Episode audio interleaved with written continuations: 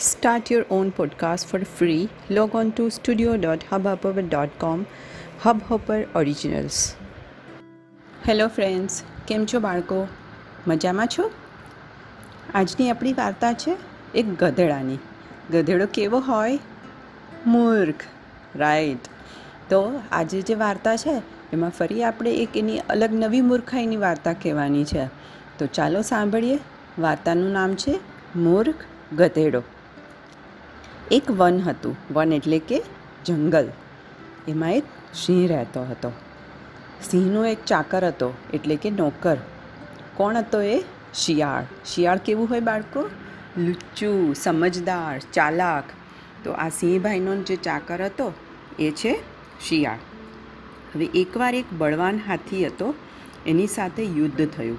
સિંહ અને હાથીનું યુદ્ધ થયું, તો ઓબ્વિયસ વાત છે, કોને નુકસાન થાય? સિંહને. તો સિંહ ઘાયલ થઈ ગયેલો. એટલે શિયાળ એની ચાકરી કરતું હતું.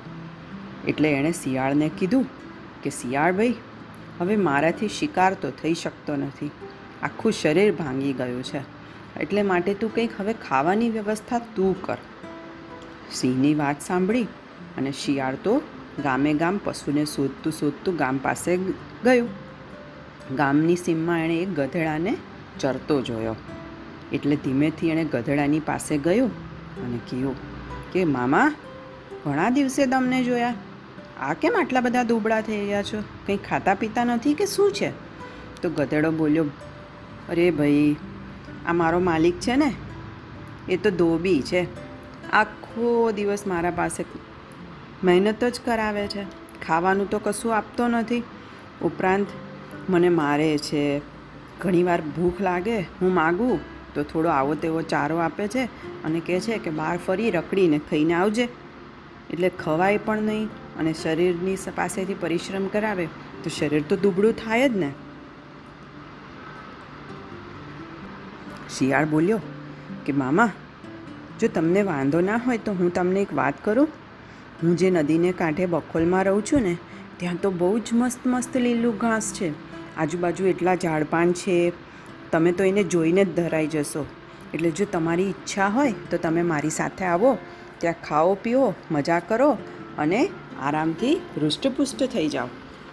તો ગધેડો બોલ્યો કે અરે ભાઈ, ત્યાં નદી કાંઠે તો બહુ બધા જંગલી પ્રાણીઓ છે. ત્યાં આવવામાં તો મને બહુ ડર લાગે છે. તો શિયાળ બોલ્યો કે ના ભાઈ ના, ત્યાં તો બહુ શાંતિ છે.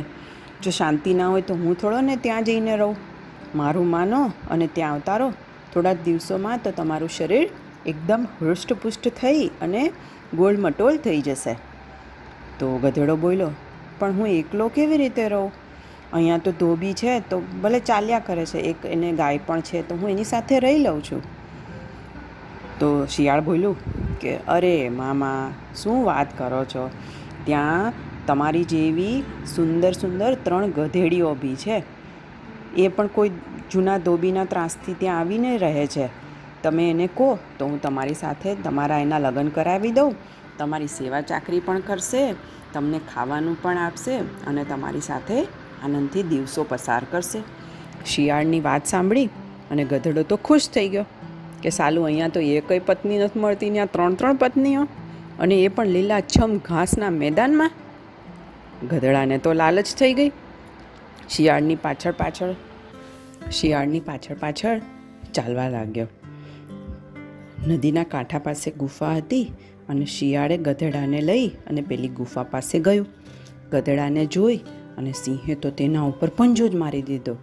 પણ પંજો બરાબર વાગ્યો નહીં અને ગધેડો છટકીને ભાગી ગયો. ઘરે આવેલો શિકાર ખોયો એટલે શિયાળ પર સિંહ ગુસ્સે થઈ ગયો ને બોલ્યો કે એક ગધેડાને મારવાની શક્તિ નથી, તો હાથી સાથે સી રીતે લડશો? તમે તો સાવ નમાલા થઈ ગયા છો. આવી શિયાળની વાત સાંભળી અને સિંહ તો શરમાઈ ગયો અને કીધું કે મને શું ખબર હતી? એ સામે અચાનક આવેલો જોઈ અને હું સાવધાન ના રહ્યો. એમાં એ મારાથી છટકી ગયો.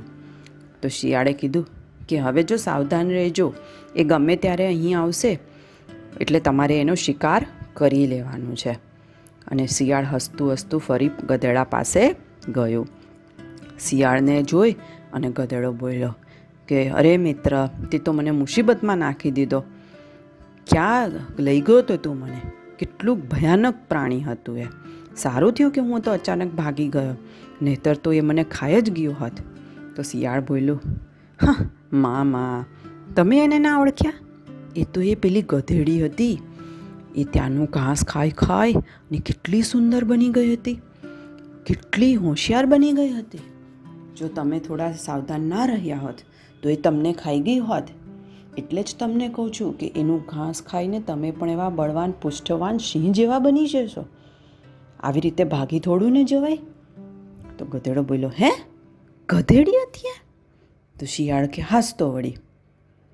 પણ હવે એક વાત કરું, મામા એ છે ને, જ્યારથી તમને જોયા છે ને, ત્યારથી તમારી માટે રડી રહી છે. એને તો તમે જ જુઓ છો. એણે તો તમને મનોમન પતિ બનાવી લીધા છે. અને તમારા વિના એ ખાવા પીવાનું છોડીને બેઠી છે. એટલે જો તમે ના આવો તો એણે તો કીધું છે કે હું મારો જીવ ત્યાગ કરી દઈશ. અને તમે એના પાપના ભાગી બની જશો. તો ગધેડો તો મૂર્ખ હતો. શિયાળની વાતોમાં આવી ગયો. એણે કીધું કે, ચલ ને ભાઈ, ચલ. આપણે જલ્દી પહોંચી જઈએ.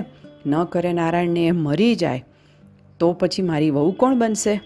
એવી લાલચે ગધેડો શિયાળ સાથે ચાલી નીકળ્યો અને શિયાળ ગધેડાને લઈ ફરી પાછું પેલી ગુફા પાસે આવી ગયું. શિયાળની ચતુરાઈ જોઈ સિંહ તો ખૂબ ખુશ થઈ ગયો અને એણે ફરીથી ગધેડાને સાવધ થઈ અને પંજો મારી અને મારી નાખ્યો. એટલે જ બાળકો, વાર્તાનો બોધ શું છે? કે ક્યારેક કોઈના લોભામણા શબ્દોમાં આવી અને આપણે મૂર્ખ બની, આપણી જાતને ખોઈ નહીં બેસવાની. બરાબર ને બાળકો? Okay good bye good night do take care of your self